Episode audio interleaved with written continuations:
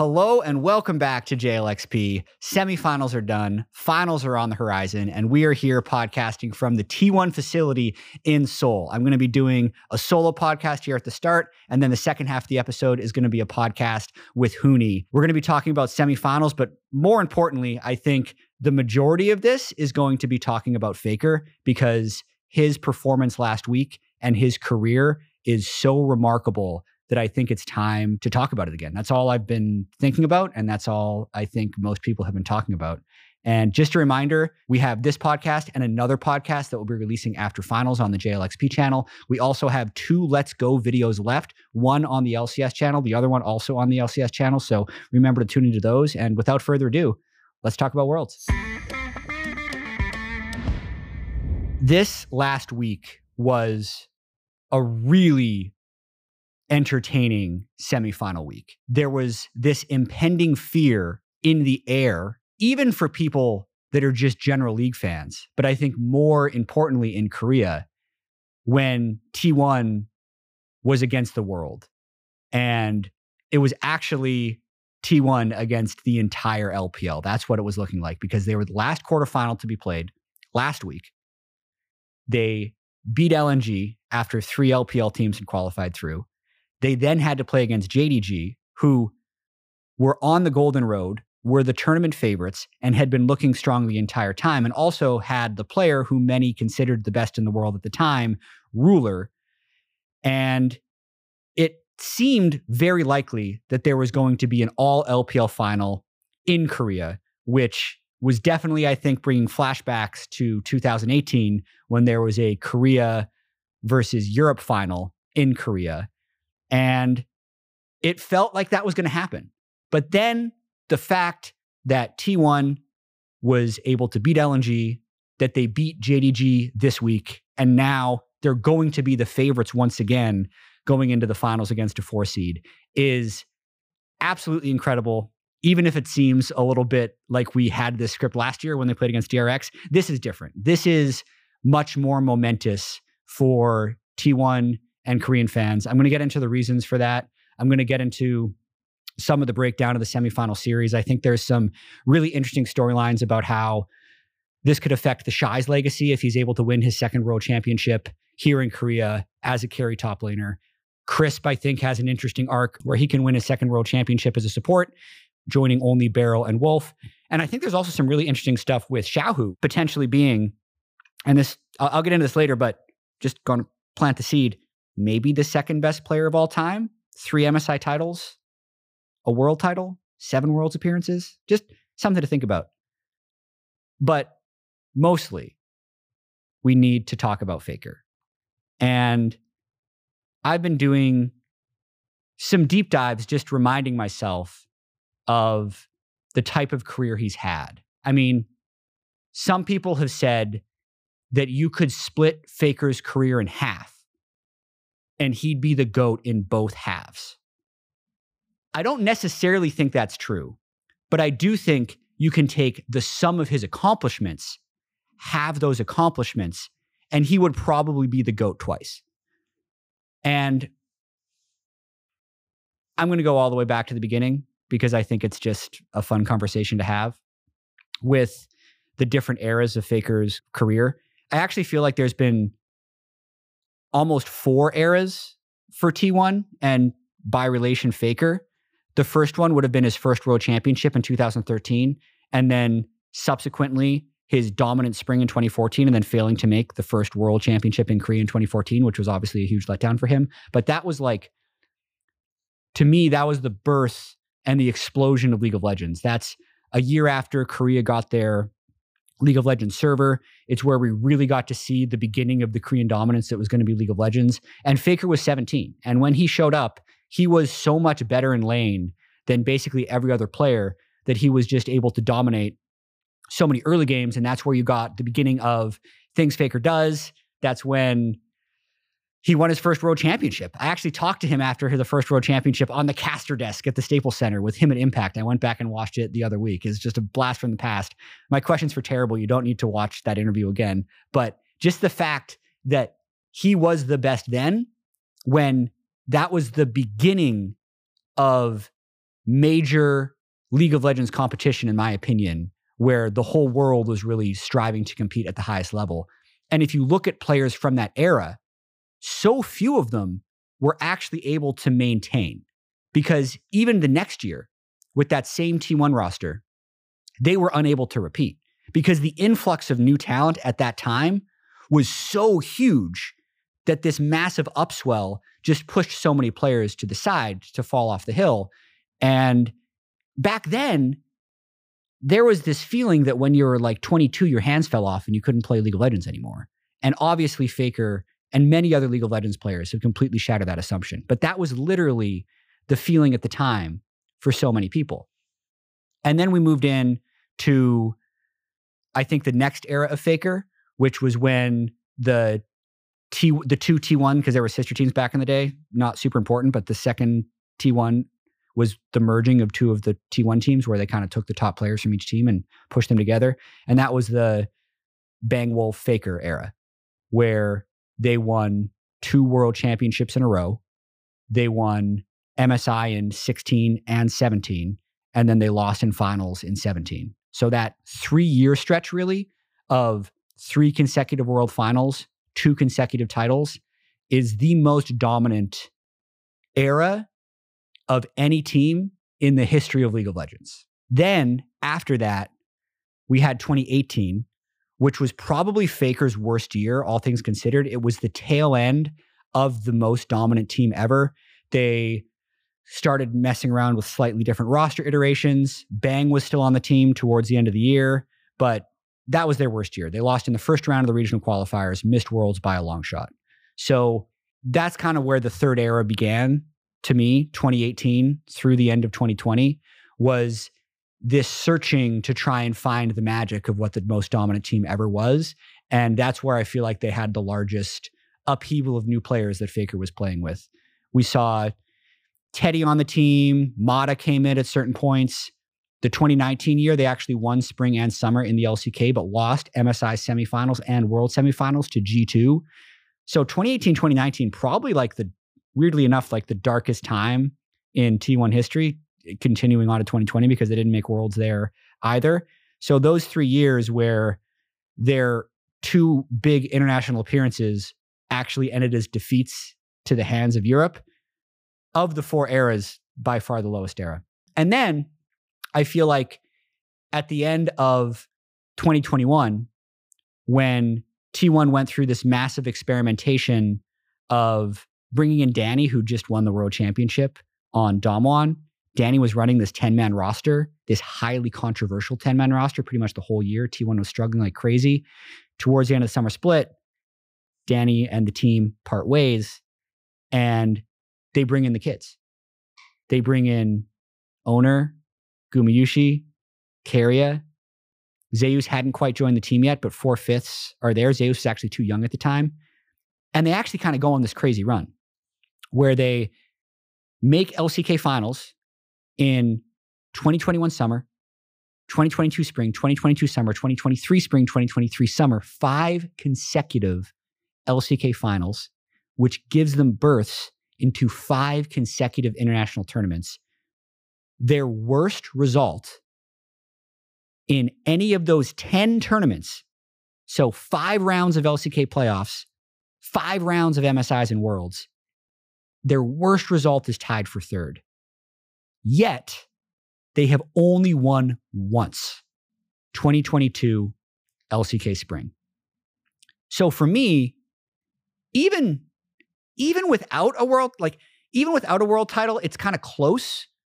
If we're trying to compare the first two years of Faker, 2013 to 14, as being like the second or third greatest era of Faker all time, the greatest era still, I think, is the Bang Wolf Faker Bengi era. This is going to be the second greatest era. And if he wins, it's going to be the second greatest team run of all time.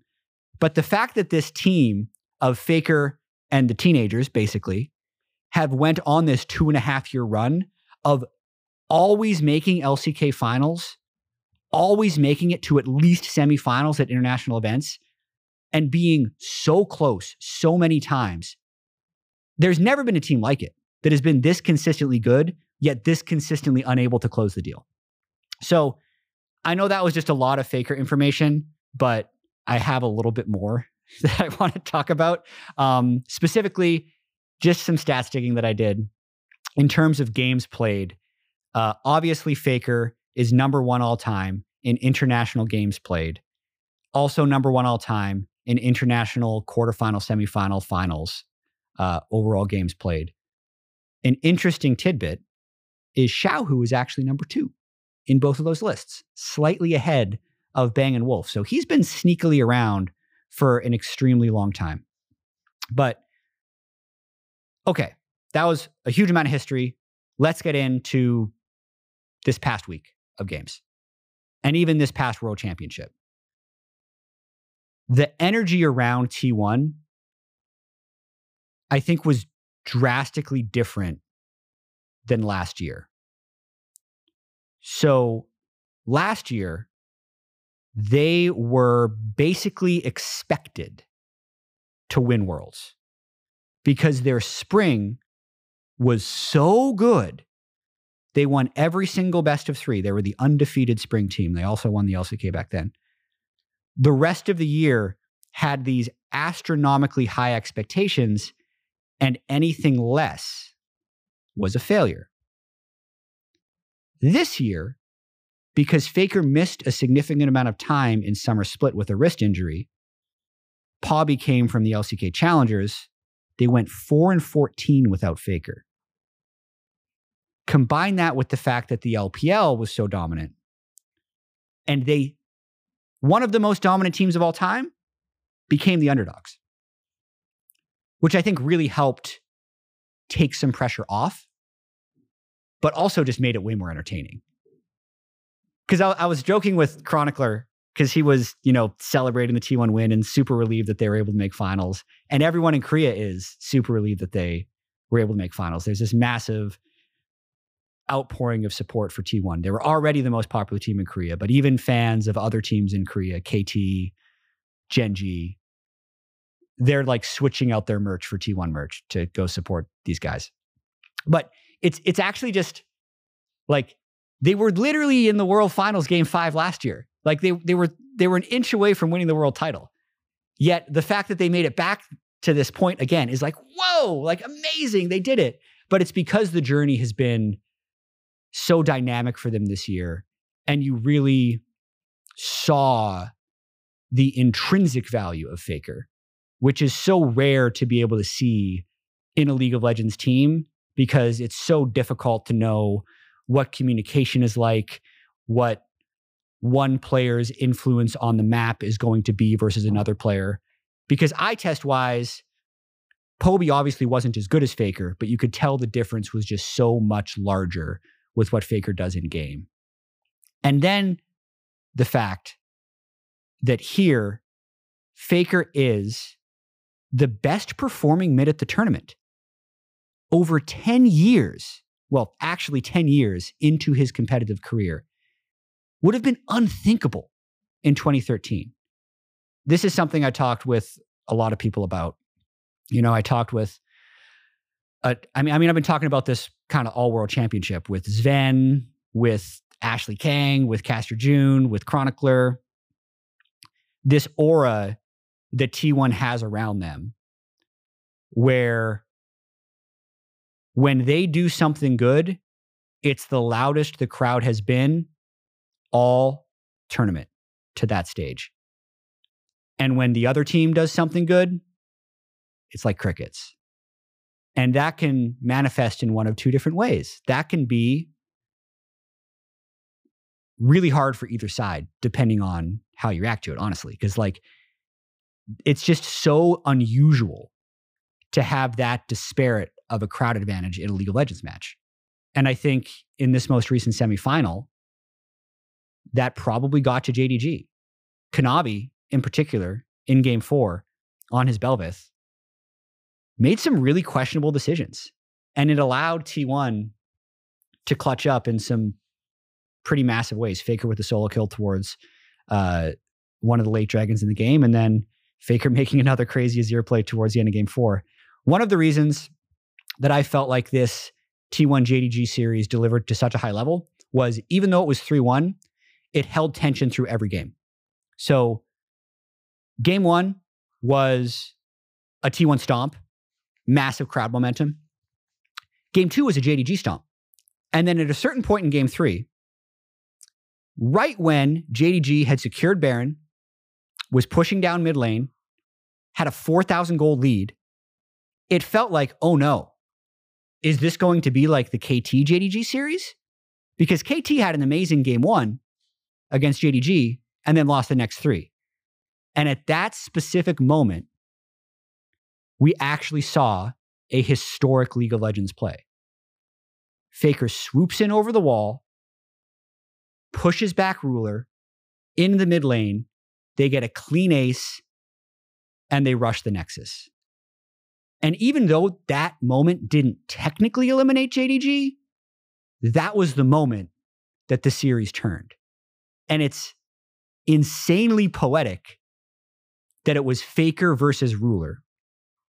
Much like when Faker last had a chance to win his world championship against Ruler, 2017, when he was going for three titles in a row, Ruler in the mid lane on Varus slams Faker's karma with the Varus ultimate. They win the team fight. They win worlds off of that. And Faker hasn't won since that moment. So that was just an unbelievable moment to witness live. I was in the stands. I'd never heard them louder. I couldn't contain my own emotion. I was in that moment, I was super biased. I was a Faker fan. I did not want to see JDG do anything, even if the Golden Road story was super cool. And I think probably 95% of League fans are similar because of the the things that Faker means to League of Legends in Korea, the things that Faker means to League of Legends in the world, uh, for all the things we just talked about. So I don't want to belabor it too much. I'm also going to be getting in Huni. I'm going to ask him a bunch of what he what he thinks about Faker, but that was just really an emotional, historic moment in League of Legends. Uh, to be able to do that in Korea in front of the semifinals crowd, qualify for finals. Uh, this next week of finals is going to be so insane, not only for the reasons that Faker will be going for what is essentially a capper to his incredible career, winning his first world championship in six years, if he's able to do that. Seven years, actually, because his last world title was actually 2016. They fell so short in 2017 by getting swept. They were so close, so close to winning in 2022 that looked like it would emotionally destroy them. And it may be something they'd never be able to recover from. They have yet to win a tournament since that moment.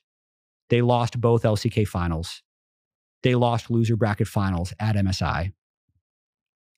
And now they might be able to do it. So that's I know everyone has probably already heard that story, but it is just something that I think is such an incredible story that I wanted to restate it. So, okay, a uh, little bit of gameplay stuff. I think one of the things that turned for T1 to allow them to do this was weirdly enough the bot meta. And it's super unique that we started the tournament with teams first picking and handshaking Alistar. And now we're at the point where they're just blinding Varus Ash because they want perma push. It's such a massive shift. And what's crazier to me about it is even though T1 is the ones that seemingly were behind this because they pulled this out in quarterfinals to beat LNG, after that moment, the LPL went into their own little scrim bubble, not playing T1, basically agreed that that's the way they needed to play League of Legends, which I feel like puts T1 at a huge advantage because when Keria is able to look at the entire team comp and make his support pick, counter pick, he might be the best player in the world. And that's what people were saying back in 2022 and even little bits of 2023 when he was able to do this. So the fact that the LPL almost self selected into this meta and didn't continue hard forcing the hard engage Nautilus, Leona, Alistar, Rakan puts T1, in my opinion, at a huge advantage. And it's one of the biggest things that has shifted the tides at this world championship. And objective power is a really hard thing to notice in League of Legends because ultimately people end up hindsighting what the strongest champions were based on who wins the world championship. And overall, this is an incredibly balanced game. If people actually decided that Alistar Rakan was the way, the optimal way to play League of Legends five weeks ago, and now the optimal way to play League of Legends is double range perma push, that's crazy that we've had that big of a change on the same patch. I don't know if we've ever had that big of a bot lane meta shift mid world championship, but also it massively favors T1. I want to talk about Weibo BLG a little bit. The Shy storyline is so unexpectedly amazing. So he wins Worlds in 2018. I think a forgotten moment in his history was actually World semifinals in 2019, when I think IG was actually pretty close to repeating. They played FPX in the semifinals, and there was a moment in game four where the Shy was on Kayle. This was back when level 16 Kayle was giga busted. He got to level 16. He had his five items. IG was pushing all the way into the FPX Nexus. And he literally just gets hooked by Doinb's Nautilus. He gets alted by Varus He never self alts himself on Kayle. He gets one shot. IG gets aced. And on that push, they get eliminated from Worlds. And that was essentially the end of like the IG Shy dynasty. Since then, he hasn't been back to Worlds.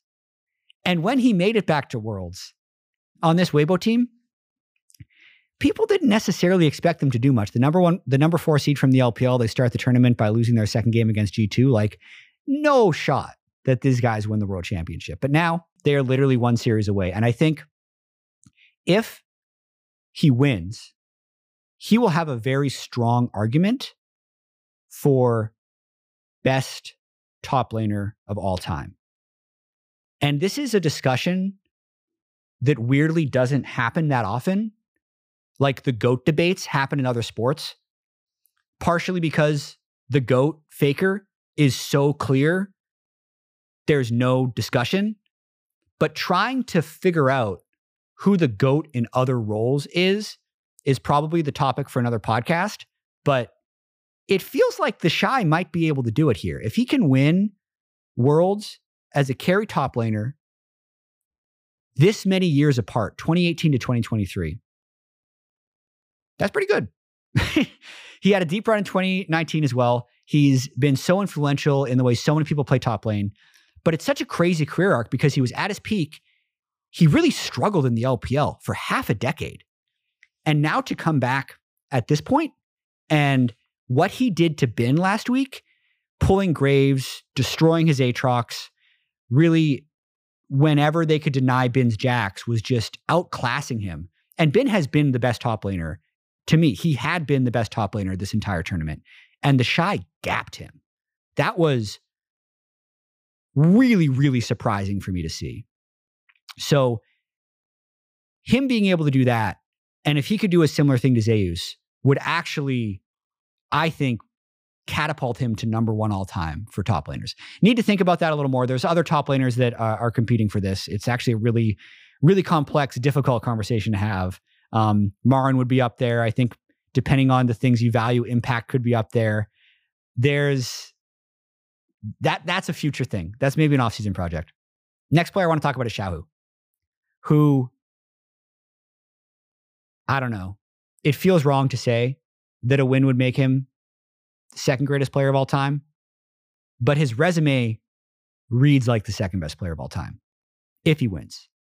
Three time MSI champion, 18, 21, 22.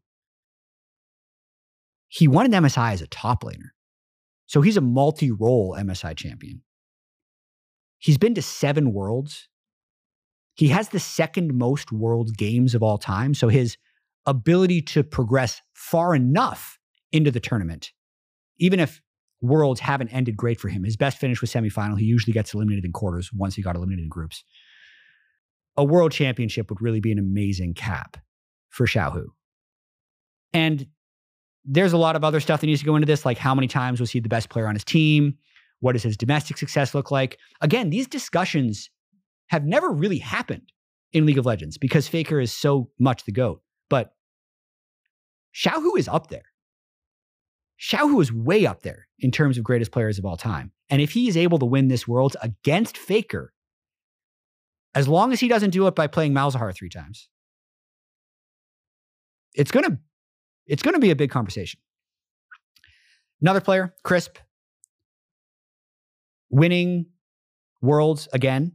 He won on FPX. If he wins here on his second unique team, he joined Beryl as the only players to win worlds on two unique teams. He'd be one of only three supports to ever win two world championships Wolf, Beryl, Crisp. It would just be very impressive. So this FPX team is is massively underdogs. DRX last year were also massive underdogs. So I don't think T1 is going to be sleeping on it, but I don't know if they're going to be able to do it. Like just the fact that this T1 team, five straight LCK finals, five straight international tournaments, eight total finals. Of the eight finals, they've won once. There's got to be something mental there. This would be an amazing moment for them to break through. I think, based on the narrative, this would be one of the most appreciated finals 3 O's in world's history if it happens.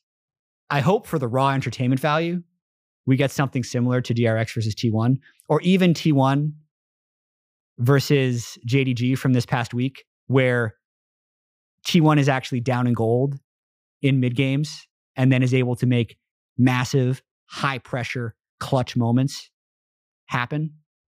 But we'll have to see. That's literally why we play the games. One final thing I want to talk about is JDG and how difficult it is to actually achieve the golden road because nobody's ever done it before. A lot of teams have been close. RNG, G2, and now JDG have won spring MSI summer, fallen short at Worlds. A T1 team of the past, 2015 T1, actually won MSI spring and Worlds. They missed summer. It is so incredibly hard because the meta can shift like that. And you literally can't have a bad day. You can't have a bad finals day. You can't have a bad MSI finals day. You can't have a bad quarterfinal, semifinal, or final. And I think ultimately JDG had a little bit of a bad day. I think the meta shifted out of what they had been dominant with the entire year. I think Kanavi played well below his level on the day. I think Ruler played fine. Guma had an amazing series, which shut him down. I think Knight played fine, but Faker had a GOAT level performance and they lost it. Like they they were probably still the best team of the year. But it just goes to show how incredibly difficult it is to win spring, summer, MSI worlds. And JDG was a great team that fell short. And it's one of the things that made the T1 win so meaningful and satisfying is the tension that existed before the matchup. So anyway, that was a that was a long deep dive into Faker's history and some of the meaning of this year's World Championship. And I can't wait to talk to Huni about Faker T1 and this upcoming finals. Okay, welcome back. We've got Huni at the T1 facility Thanks for taking the time. For those of you who don't know Huni, you, you're pretty accomplished.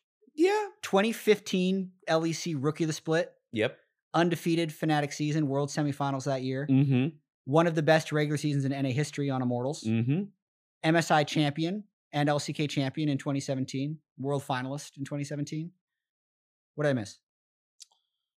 Not much. I mean, Yeah. LEC two times win, you know, Yeah. and LCK one. Not much. I mean, NA kind of, you know. You were so close. you were so close to winning in three. The funny thing is, the funny factor is actually I've never been to your final in NA. You've been to in finals. LCS. You've been to finals weekend though. Yeah. Yeah. I, have got a lot of third place. That's it. Which is like, ah, man, yeah, whatever. Yeah, uh, still, still one of the best. I I want to talk about a lot of different stuff, um, but one interesting thing that I want to talk about with you first was uh, on the train back over here. I was trying to think about like top lane goats. Mm-hmm. It's actually really hard to figure out who the top lane goat is because I was trying to figure out if the shy winning, if that would make him the top lane goat because of two world championships. But he's also been like so irrelevant for a large portion of his career in the LPL, even if he was good in lane.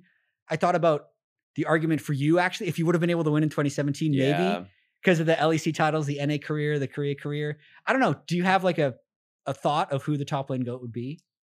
No, I mean the funny thing is like, I mean that's a really you know interesting thing. The Yeah. sentence is that the for me is like I think it's only top lane is all the top lane player top like top laners are so inconsistent. Mm-hmm. Like if I have to choose one lane that is like like it's really like least consistency is like for sure top lane, Yeah. and then that makes like pro. I think that probably is because like what we are playing the champion as a champion pool, also the as a what the lane the actually make you to be have to play like one v one consistently, Yeah. playing just like you know like with the jungle, like the lane mid. changes so much from year to year. So like it's so hard to be like stay at the peak. Yeah. So that's why I think, as you said, there's no like clearly you can actually say the one person Mm-hmm. it's a goat.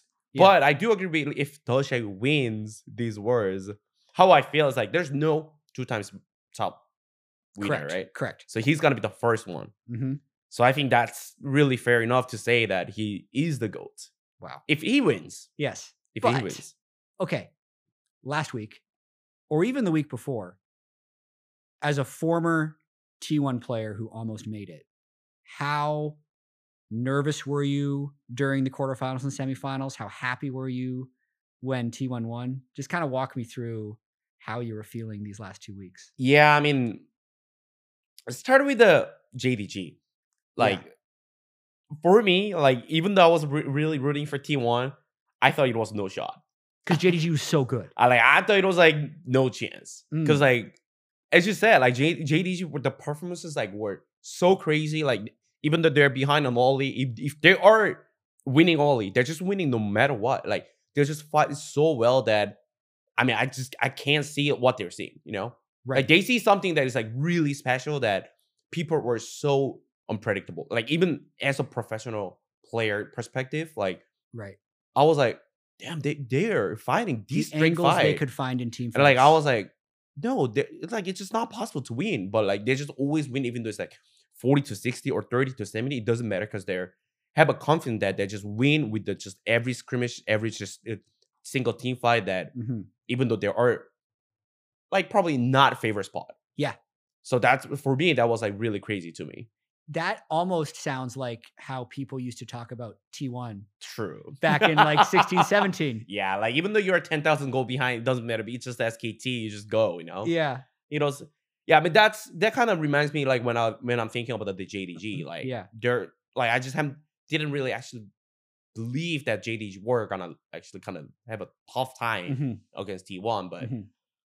but I mean as soon as they just win, you know, take some games against JDG, I was like, dang, Yeah. they got some chances, and Yeah. Was and especially with the you know, ev- as everyone knows, when Faker just Azir just flipped over the ruler virus. Oh, man, That was insane. Because was- the, the way the series was, they smashed game one.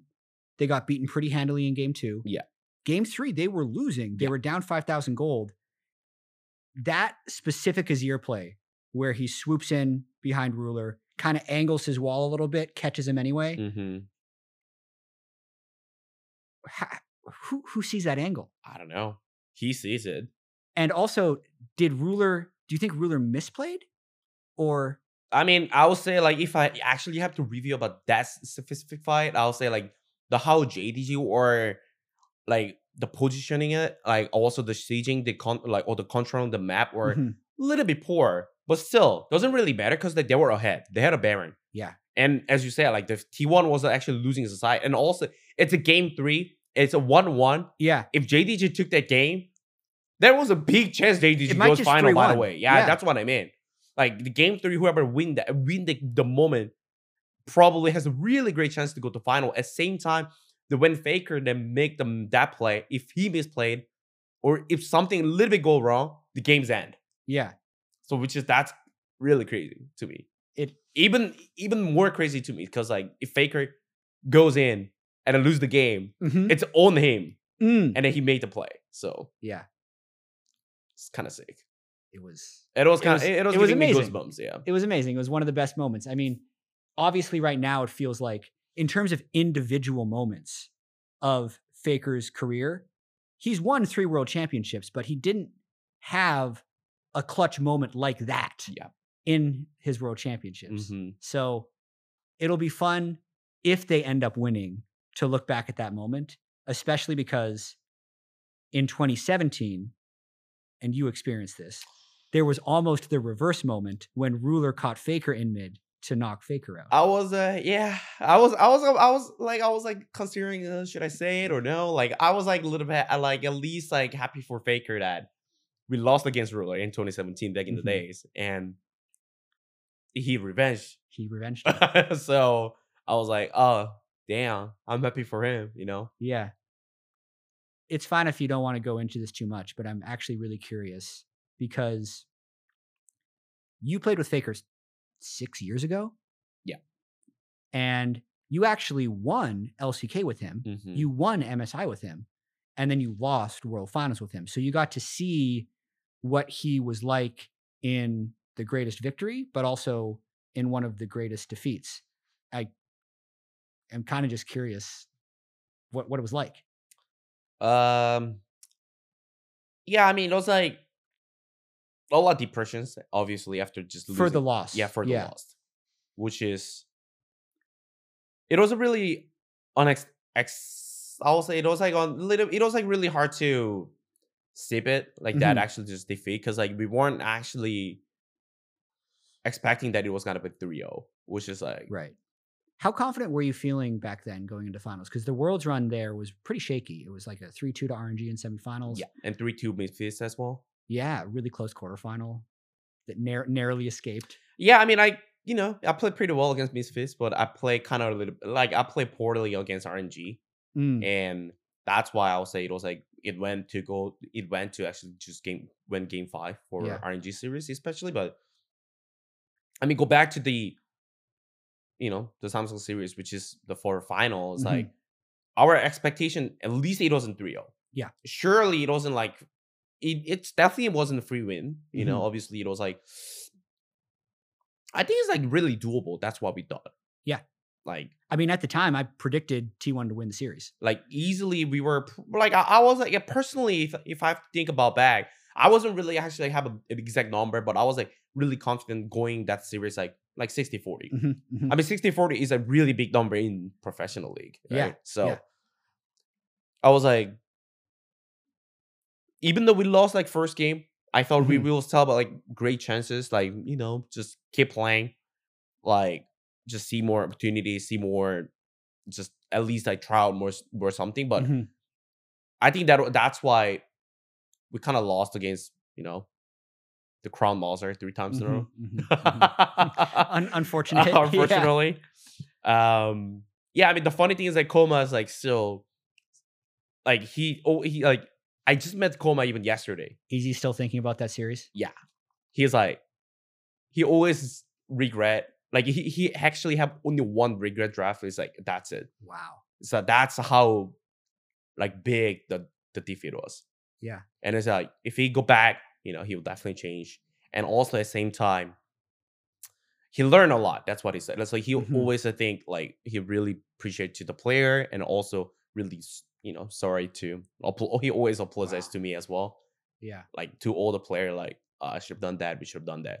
And that's why I think it was like even more sad because like there were so many things that we could actually could have done better, could have changed, could have done, could have been all changed like a lot of things. Like not the draft, just everything, just playing, you know, you know, just like mindset, opportunity, just catching opportunity. Like we weren't like we weren't actually fully ready, probably. Maybe. And Mhm. it would have been the third world championship in a row for T1. It would have like Which is so many things. I yeah. don't think it's gonna, you know, I, there's no way even. I mean, 2015 and 2016, like two times in a row winning.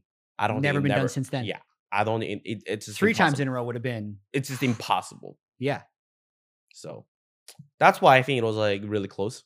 absolutely. And at least, I mean, go back to the the the winning the moment as at least like after we win MSI and LCK. Yeah, I so for the MSI, I don't think a lot of people remember this. I thought you played you smurfed that tournament. Yeah, You were the best, maybe the best performing player. that at was my tournament. pick. That was my pick. Whole you were career. so good at that Th- tournament. that was my pick for sure. You know, everything was so easy. I just played out just naturally. It was like every game, it felt like you were diving the other top laner, Yeah. like one v one. It was Yeah. nuts. so I was like, uh, I guess game is kind of easy. I guess this is the League of Legends. I guess I'm kind of good. That's what I thought.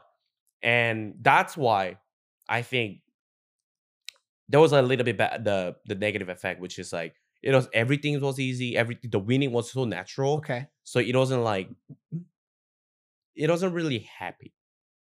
Oh, You know what I mean? Like it was like really it wasn't really satisfying. there wasn't. It actually didn't even feel challenging. Yeah. So I mean, I kind of have to go back again as well, like when I was in Fnatic. Mhm. Like that's my I'll say like I did have a like men- like as a mentality, like my like I always I always had a like motivation issues when I was a player, as kind of as Okay. everyone knows. Like your Achilles heel. like not playing like solo queue, you know, Yeah. not you know just playing as much as I can, or like my consistency level was not Mhm. high. I'll say Mhm. like I could like my peak is there for sure, but it's like I'm not Yeah. playing good like a lot of time, which is like that's my motivation level. But the thing is like it's starting from my Fnatic days, Mm.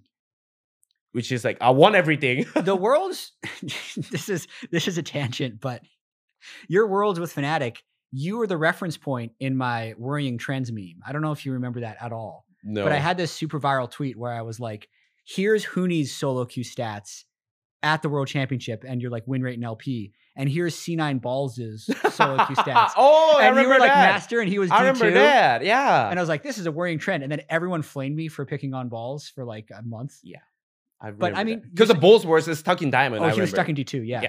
But you were still pretty high Yeah. in Korean solo queue. So Yeah. you weren't that bad in solo queue, is all I'm saying. Because you, you were actually at the time my reference point for like, this is what solo queue success looks like. so like from there, I was like for me, it's like winning was too natural. yeah. So like know, like how I say is like if you're if I'm comparing like lose and winning, Mhm. so I get more depressed than happy, if that makes sense. Yes. Oh, 100%. I've there. so from the I think it's starting from the Fnatic and it's like peak at the SKT Mhm. that even though I won MSI LCK, it was like for me it was like natural. Yeah. it was like just I guess of course I need to win because like Mhm. I'm the best. Mm. So that was my mind. That was my mindset. So Which can be really good for your confidence in Mhm. game, but then can be really bad for your For motivation to term about- practice and yeah. improve. Yeah.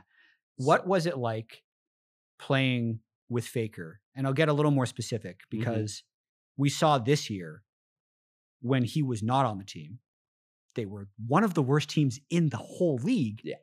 And now they're They in world finals. final. So what I mean, in it's also been six years. So he could have changed a lot as a player in the last six years because that's a massively long career, even if we just take it from 2017 till now. Don't even think about the 2013. yeah. Uh did he do anything there that was just like different than any other any other mid laner? you played with? Easily. I mean, I've been I've I've talked to multiple times that like what he bring to the team is like it's the same thing. Like when I I was talking about like the JDG, right? Like Mhm. they see something that I can't see. Right. And that's the same thing goes to Faker. Equally, like Faker sees something that we don't see. Like there was a lot of time, like we won after team fight. Oh, what we need to do? Like oh, it's oh, everything's uh, come down from Faker. What we need to do? Oh, let's push mid tower Right and away. go back to the Baron. Yeah. I still remember one. There's one clip that we won. That we hard won. We stomped them in the team fight. Yeah. And four people went to the Baron, but only Okay. one Faker was go to the mid tower and push the tower. so like in the game, what happened there is like the Faker was like the four people were calling just Baron because we it, it because it's free. yeah. But Faker saw the angle that we can actually take two tower, three tower, and go back to the Baron, and we could still get it. Okay. So Yeah. like he knows how to maximize this the, the all the fight and Mhm. minimalizes of the the losers. Mhm. So that's why I think he's like the best. Yeah. As a team, I mean that because that's a team call. That's a all everything. I mean, this is like really specific, just like small one thing. no, it's fine. But he does like every like he doesn't keep consistently that he tried to find something that what can actually bring to the team that what is the best for t- for the team right. and which is that's that that's honestly that's really impossible for as a one player doing that Yes. and which is that's clearly already proved because you, as you said when faker wasn't there uh, when faker is in there it's completely different. the t1 wasn't just totally lost yeah. and right now they're playing way better as a team Yeah. So even for me when i was there the faker was like oh i'm gonna push this wave and go, like for specifically i think for for me it was like he was like even calling me that oh you- have a top prior so you push top and commit we can dive dive this guy or like I'm gonna push this mid wave and we can actually just like top in 30 Yeah. seconds, something like these are so specific. Yeah. and so detailed. Yeah. So these things are Yeah. I would say it's like for me, like, biggest difference. the mid laners seeing that they can push mid and then dive top is like I think a lot of mid laners can do that, but I think more specifically like the mid laner knowing that you can get prio, have prio, and then to come mid is is more rare. It's Yeah. usually the top laner saying, Yeah. I can do this, and then the mid laner being like, oh, if you can do that, then this. So that's I mean, just like piloting the Summoner's Rift, basically. Yeah. So playing it like StarCraft. Yeah. No way. I mean, I yes, I, I, mean, I mean, he sees I, he sees the screen. yeah, but it's just crazy. I've seen the F keys and all the things he does to look at everyone's screen. so for me, just everything is easy, basically. Right. I just have to. Oh, what I- sure, it makes your job a lot easier. yeah. I just have to focus on on my lane or just having my prio. Like, of course, just I need to think about myself as well. But the thing is, like, as a team, he does a lot of he takes a lot of the percentage, the the calling. Puts it all together. Yeah. So less less pressure, and usually he's a has a way better, I'll say, the accuracy of the call. Yeah. So as a shot caller, I mean, he's like the greatest The goat. I've ever Yeah. played with. Amazing. I there's so much I want to talk about, so hopefully this doesn't go too long. But uh They will cut it, you know. have you noticed a big difference between the different eras of Faker? Right? So there was the 2013 Faker, which I think was clearly different, where he was just like a better lane than everyone. Mm-hmm. And then people kind of caught up to him in laning, and you experienced his shot calling. Mm-hmm. What's happened in the last six years? Because you were on his team, but now you kind of watched him from afar. Has he? Has he? Do you think he's changed since 2017 that much? I think you brought up a really good point. Is like, I think the League of Legends how the the patch note went Yeah. like in lane. I Yeah. think it's like so hard in these days. It's so hard to make the lane gap. Yep. As much as it's before, and also because the patch note as well, and because the player also got way better. Yep. So, so fact that how he changed, how he actually adopted playstyle of him is, it's just like playing for team and Mhm. also not actually losing the lane and making all the great the movement that people can't predict. Those Right. things are, I'll say, he's the the strongest point, Yeah. the I mean, biggest strength. he, he his Azir this world, everyone was playing the Ori Azir matchup, and Ori Mhm. was always winning. Yeah. And then Faker plays the Ori Azir matchup, and he loses lane, but then he wins the game. Yeah. And then in 2015, he was the only one who played Ryze, like the whole tournament. Yep.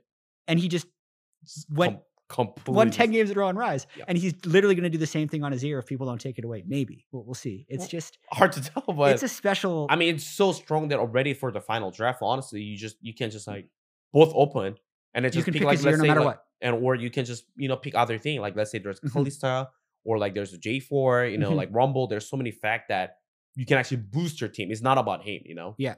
because he can play just whatever his matchup thing, whatever his matchup preference. Yeah. So There's a other storyline I haven't talked about that much. And I'm curious if you can say whatever you want on this. Does the Daeny revenge from T1 factor into finals at all? Because Daeny was doing the 10 man roster on T1 in 2021, goes to LCK. Now he's he's made it back. yeah, Is that everyone, everyone's kind of excited with it. they're pretty uh, excited? Yeah. So I mean, this is great. The storylines, right? Yeah. So This is like a sleeper one though, because right? I mean, a lot of people don't even realize that Daeny is coaching Weibo because coaches aren't necessarily that celebrated outside of kkOma. Yeah. So I think person I mean I'm excited. Okay. I, I'm excited. and really you never to- you were never even on the Daeny. Yeah, that's what I mean. Yeah. Because I mean it's gonna be the same thing. Like it's about the revenge history, you know? Mhm. Like they were they used to work together. Yeah. And right now it's like they been they they are facing in the finals as well. So and also the draft is really important. Yeah. especially these were I think especially these words the, about the patronos are like I think there's so many defeat it actually came from the draft. Mhm. That's how I feel. Mm. So Yeah. And just just for people that don't know, Daeny was the coach of Damwon when they won Worlds in 2020, mhm, joined T1 in 2021, and ran like a nine player roster for most of the year. basically ten men. Yeah, Super controversial in the Korean community. there were so many different you know possibility of yeah, so many different variations of players.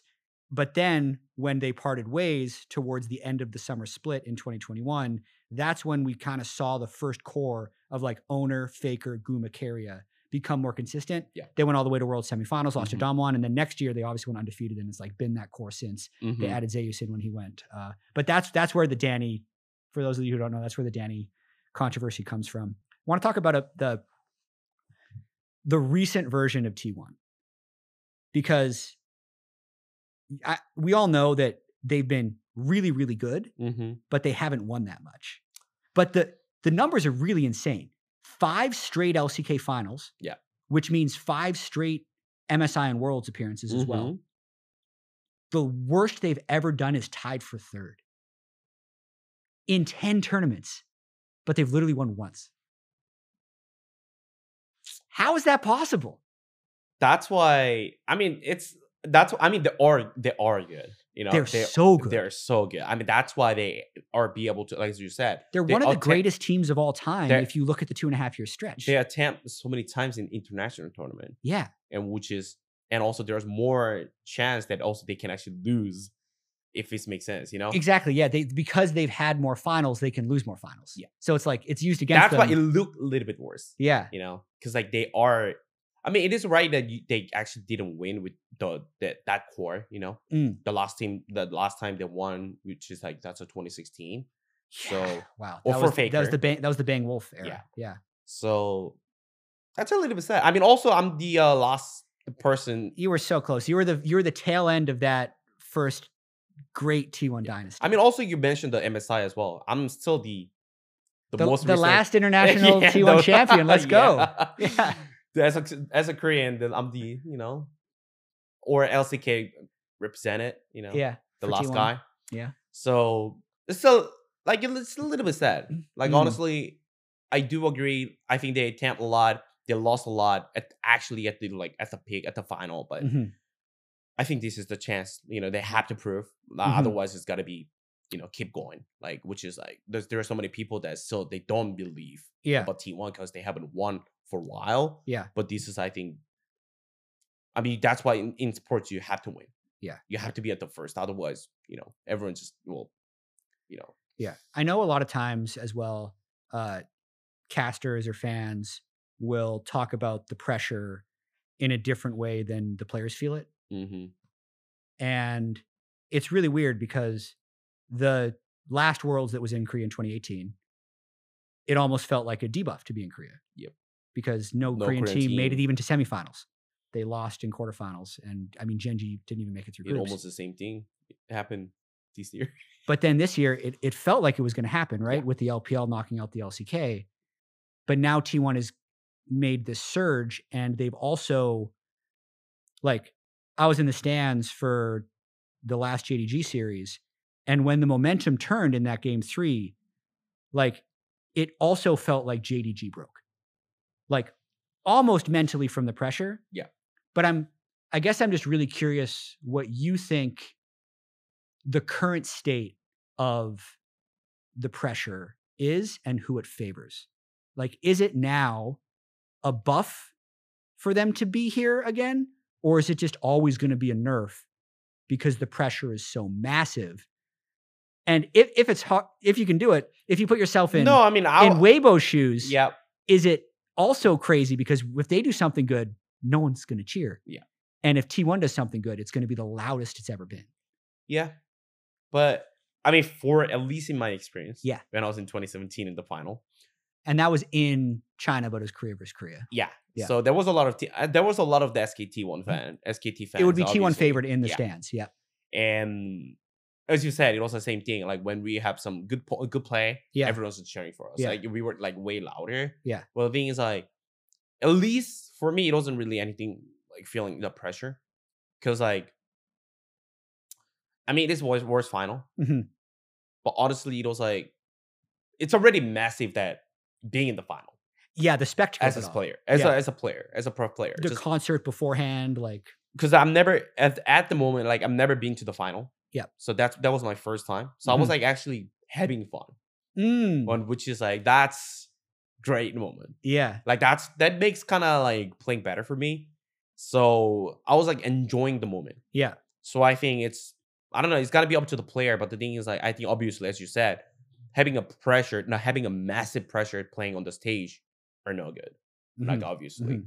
So I think T1, everyone says has a prob- or probably is like really favor against the Weibo. Yeah, but said that last year against DRX too. That's what I mean. So that's the thing that has to be balanced with it. Yeah. Because even when I was there, SKT were like uh, we uh, in 2017, SKT was also favored to, against Samsung. yes. At, and in the moment. that's were. what I mean. Looking back, you're like, oh, that Samsung team was really good. That's but what- in the no- moment, it yeah. was T1. Yeah. So it's the same thing. SKT, uh, the T1 also last year, as you said, it was a favor, and this year Yeah. even again favor. So Yeah. it's the same thing. Like they have to at least, like obviously, it's like to not to get massive pressure. I don't think they Mhm. will. Mm. And at the same time, the little bit of like, like Weibo's are, it was like a little bit underdog. I would say, Weibo's right? a big underdog. Yeah. It's I like mean, the whole four tournament. seed, like four seed Yeah. as a four seed on the LPL, they actually climb up up to the final. Mm. No one actually expected. Mhm. So they are a good team. They have a potential. Like Yeah. especially at the semifinal, how the TheShy the Kraid Oh, the, the final basically as Graves. himself. Yeah. Like Graves and J. Charles, also he played Queen. Obviously, it wasn't like Eh, and- Didn't work as well. but still, you know, he pulled it out. You know, so they do have a momentum. So for yeah. even though T1 is a favor, they can't take it easy. Right. It's just you know, it's gotta be same thing. Yeah. They just have to find just good balance between not to lose, you know, not to pressure. Mhm. I do wonder. So this is more of my like weird theory. It's kind of it felt so amazing for all the T1 fans. Like I could just see the environment. I could see the fans, even the LCK casters. Uh, Caster Jun had actually an amazing moment. Yeah. This is this is actually a, a weird. It was wholesome. It was so amazing. Like I've never seen a stadium chant a caster's name. Yeah. He's such a legend. Yeah. I mean, he's been he's been doing that like for how many years? I don't know, like Well, more than even 20 just in league, it's like 13. Yeah. And then before that, he was already a legend. Yeah. So That was I mean, honestly, I was like personally. I mean, also I'm working as a caster as well right now. So like him, I'm yeah. You've worked with a couple goats, Faker, Caster Jun. yeah. it's like really uh respect. Yeah. Like because like he's so in it that he's actually a whole he put a hundred percent I I could easily see like all the mo- all the emotions from him is like actually just everything's about the, that moment. It's Yeah. like for me, like I don't think it's possible yet. yeah. It's like it there like I can easily say right now, it's like there's no way I can do that. Like what like what him done. What he does. yeah. Yeah. so it was like kind of crazy to me that it was like really respectable at the moment that he was just showing all the emotional Yeah. that he loves the game, he loves the He esport, loves he so loves the moment. It's it was it was really crazy. Yeah. So that is like the proof that the moment was so special that even a guy like Caster Jun can be so involved. But if I take a completely cynical view, I'd be like, come on, they did this last year. Like they've made it to the finals twice in a row. True. So then I asked the question like, okay, why is this so much more meaningful than it was last year? And it's partially because last year T1 was expected to win finals. Yeah. They had the perfect spring split. And sure they didn't win MSI, sure they didn't win summer finals, but they always felt like it It's a should- T1. yeah, like it should have been inevitable.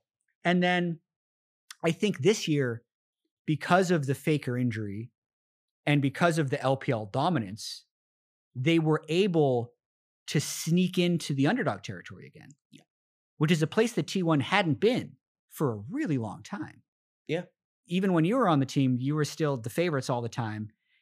Heck, even in 2019, when they won two LCK titles and lost to G2 twice, I still felt like they were expected to win mm-hmm. because they're faker, they're T1. Yeah. And it's like almost because it's been because of all the finals they've lost, and because it's been seven years since Faker had won a title, and because they lost game five last year, and because Faker was injured, all these stacking effects made them the underdog again. Yeah. Which made the moment unbelievably special. But now they're the favorites again. So it's like, okay, it's back. Like that pressure But- is back. but there was one the the fact that Faker have never lost the Mm-hmm. BO5 against the LPL team in Wars. in Worlds. In Wars. But he has lost MSI. in MSI yeah. to Xiaohu. Da, da, da. There's so many mm-hmm. there's so many storylines or Yeah. generating. I'm gonna crazy. I'm gonna I want to get your thoughts on something that feels wrong to say but might be correct. All right. If Xiao Xiaohu wins Worlds, he's the second greatest player of all time. I see your reaction. You're like, no. So here's the case. I'm not sure of it either because no one, no it's one, hard to tell. no one ever talks about second best because Right. it's more fun to talk about the best, and that's not even a conversation because it's Yeah. faker. But so second best, Xiaohu's won three MSIs. If he wins, he's won three MSIs in a Worlds. He's done it in two different positions, That's right. top and mid. That's right. Yeah, he had Cryin as his mid laner when he won MSI in 2021. And in terms of total MSI and Worlds games played, number one is Faker, number two is Xiaohu. He's been to that many international games. He's that good. Maybe, right? it was good. I think if Ruler won on JDG, Ruler would be second best all time. I think people had already kind of decided that was going to be the case. So it still might be Ruler. I don't know. Like I I haven't done a deep dive into Xiaohu's career because it's hard to do a deep dive into every player's career ever. True. But in terms of like resume, it's pretty good. if he wins, If he wins. If he doesn't win, no way. You can never be the second best If he player wins, yeah. without a world championship. Yeah. I mean, Yeah. if he wins, I Mhm. think why not? As you said, I think Yeah. he he he's been playing for a while Mhm. and he's been accomplished a lot. So I mean, as you said, I think there's so many good player, like really, good really, really good player as a Yeah. to be compete at the second best. Yeah. So hard to tell. uh, final thing on Faker, just because I don't want to miss it, and I feel like we're in such like an amazing moment in history for him. Uh, Ten years as a pro player. How has he been so good for so long? Like in 2013. I mean, how old were you in 2013? It would have you would have been. I'm like 15? 15, yeah. Yeah. 15. Were you watching League back then? Yeah, I was playing. Yeah, you're you're But playing. I wasn't watching. actually watching all the pro league. I was just focusing on the solo queue. okay because for me. I me, was a challenger at season three in 2013. I mean, you're just God's gift to gaming. like world's first lost star, big time Overwatch player, le- almost league top lane goat. But at the time, there was serious skepticism that you could be a pro for like three years. Yeah. And now he's year 10, the best mid at Worlds. That's crazy. How is it possible? Because you were a top pro, but like Yeah.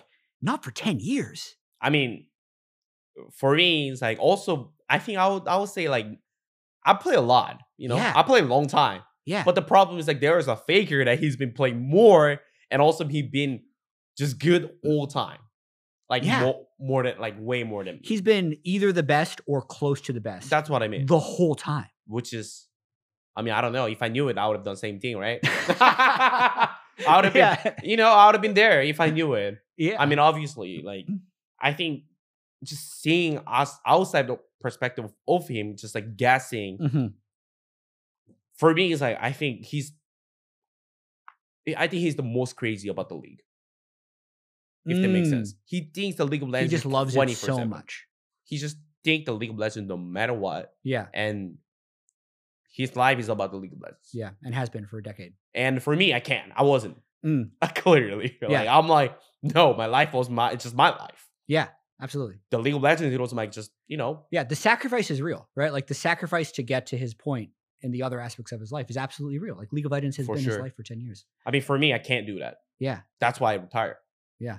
Like, I was like, oh, I gotta take care of my life. I Yeah. my life is not about the League of Legends. Sure, it was. It was a big part of it. Mm-hmm. It was, Mhm.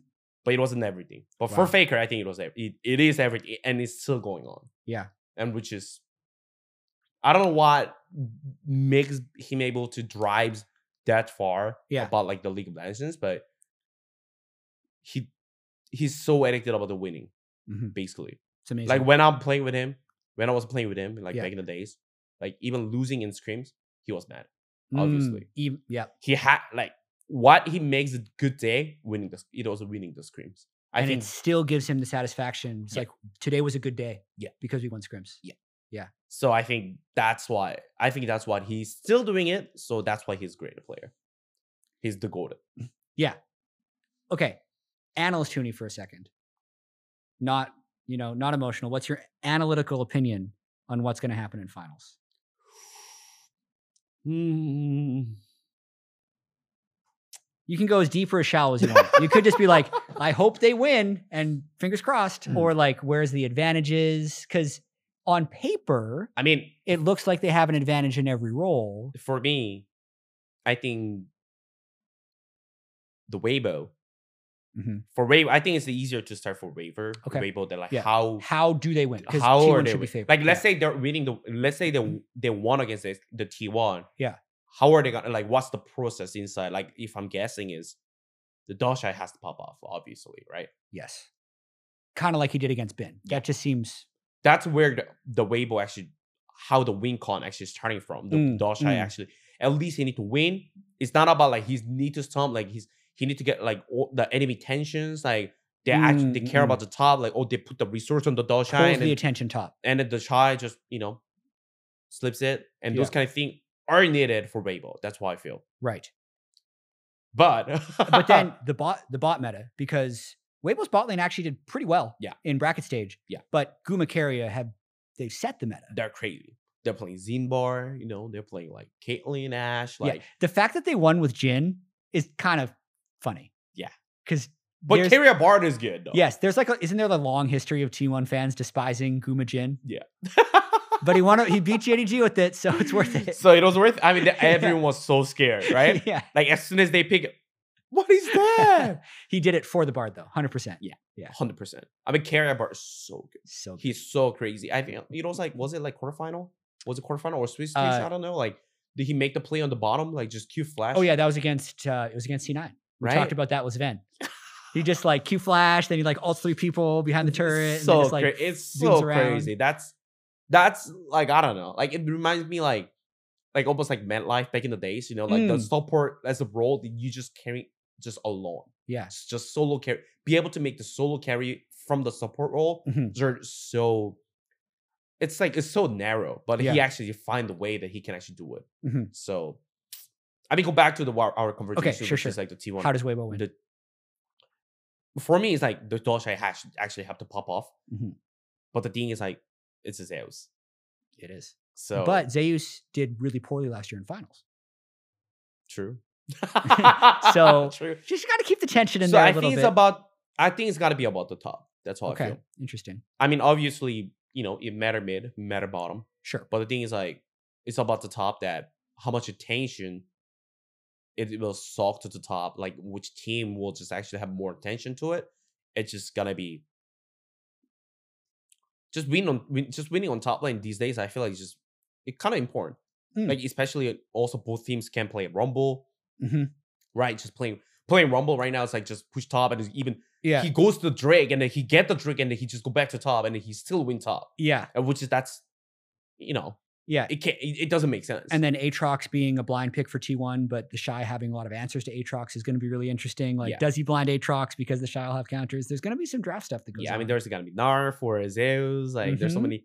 There's it's really gonna be really interesting. Yeah. But I think also even bottom four. I think you know obviously there's like Kalista or like it it goes to it goes back to like Zarkon, Kalista. There's so Sure. many Mhm. like even Santa Tom, Ashe Varus like blind. like, like, Heimerdinger. So yeah. The board is gonna be so super The spicy. barrel Heimerdinger It's gonna be flashbacks. so spicy on bottom as well. Yeah. But I think the reason why I think the T1 has a little bit favor is like it's about the Oner performances. He's Oner's only, been really, he's really good. early pathing of like he's generating the, the lead of the team. Yeah. It's so insane. Yeah. And it, it is a little bit risky. Like, but a lot of the time he gets so much reward. yes. Which is like, The Oner play uh, when he skilled two points in Poppy E yeah. and flash killed the Sejuani into the wall. If he misses that, he loses the That's whole game. That's what I mean. It's the biggest risk. The risk is like how much he, how much he'll get. The, like he owns the risk. It's insane, but Yeah. he makes the play out. yeah. he, he somehow he makes it out. So I think the reason why the T1 right now is like way more solid and is like more consistent, like the level is like way higher, and Mhm. it's like because I think the Oner step up himself so much, Mm, which is like not many people actually talk about these days because right. obviously Because I mean, a- there's the faker storyline. That's what I mean. It just dominates everything. but the thing is like Oner actually step up himself like individually or like as a team. I think it's like it means so much on T1. Yeah. And the young kids are actually really experienced now. Mm-hmm. the five straight international events, the t- the five LCK finals. They've been in so many high pressure situations. Even though they're young, they're veterans. Yeah. which has got to make them better. that's a strong point. like you experienced your first world championship. hmm Do you think you'd play better in your second because you've been there before? yeah, obviously. But first, I mean, I was giga tilted the first Yeah. first words after. I mean, it was a BO five. I still remember. Yeah. it was against Two. Tigers. Okay. Reignover threw the game. Okay. I told him to not to go in. I told him, and he went in. Oh yeah, I- this is 2015 Worlds when you 2015 got Worlds. swept as Fnatic. Yeah. It was semifinal. Game one. It was game one. I told him not to go in, but he went in. and I was just so tilted I couldn't come back. it happens. That's what I mean. Yeah. That's that's the thing. Like, if I was more experienced, if I was actually have a more But yeah, if if Reignover does that in uh, you know, quarterfinals of LEC, you're probably not nearly as tilted. that's what I but mean. But if he does it in that moment, it was a semifinal. yeah. So yeah, I mean just one example. Just like for fun. Like Mhm. not too serious, but it was like it was a little bit. It was like 50 It's a really good example though, just of the the higher the stakes get, the more everything is amplified, Yeah. good and bad. Yeah. So it can make series become incredibly swingy and the momentum is actually more it, it's more extreme for sure. Yeah. Because it is, you know, it is at the moment. It's like at the fi- semifinal. It's also final too. So for me, I think it's a really great point that you brought up. Like they are fresh, they are veteran, yeah. and all they are, they've been playing forever. They experiences of so many times on international tournament. yeah. That makes winnable. It makes it winnable. you never know. Okay, anything else you want to talk about? You've been great. Not really. I mean, it's been, I'm just chilling. Yeah. I don't. Uh, or missing any, anything? you stream? My stream? You stream, right? a little bit. Yeah, a little bit various games. He's really good at some other games too. Who needs a top tier gamer? Anyway, the finals is going to be insane. Just finals in Korea with how pop off all the T1 crowds have been with T1 in the finals and also being the favorites. It's if it's a 3-0, uh, it might be a very satisfying 3-0. Like more so. Usually you want five games. I'm sure a lot of people would be happy with three. Uh, that's it from here with Huni in the T1 facility. Uh, you're going to take me for a tour after this. I'm a guide. Um, yeah, just just a reminder. There's the JLXP podcast here on the JLXP channel. There's also Let's Go over on the LCS channel, which will show the tour. It's going to show a bunch of behind the scenes moments from Worlds, really, and make sure to check that out as well. So that does it from here, and we're going to go get a tour.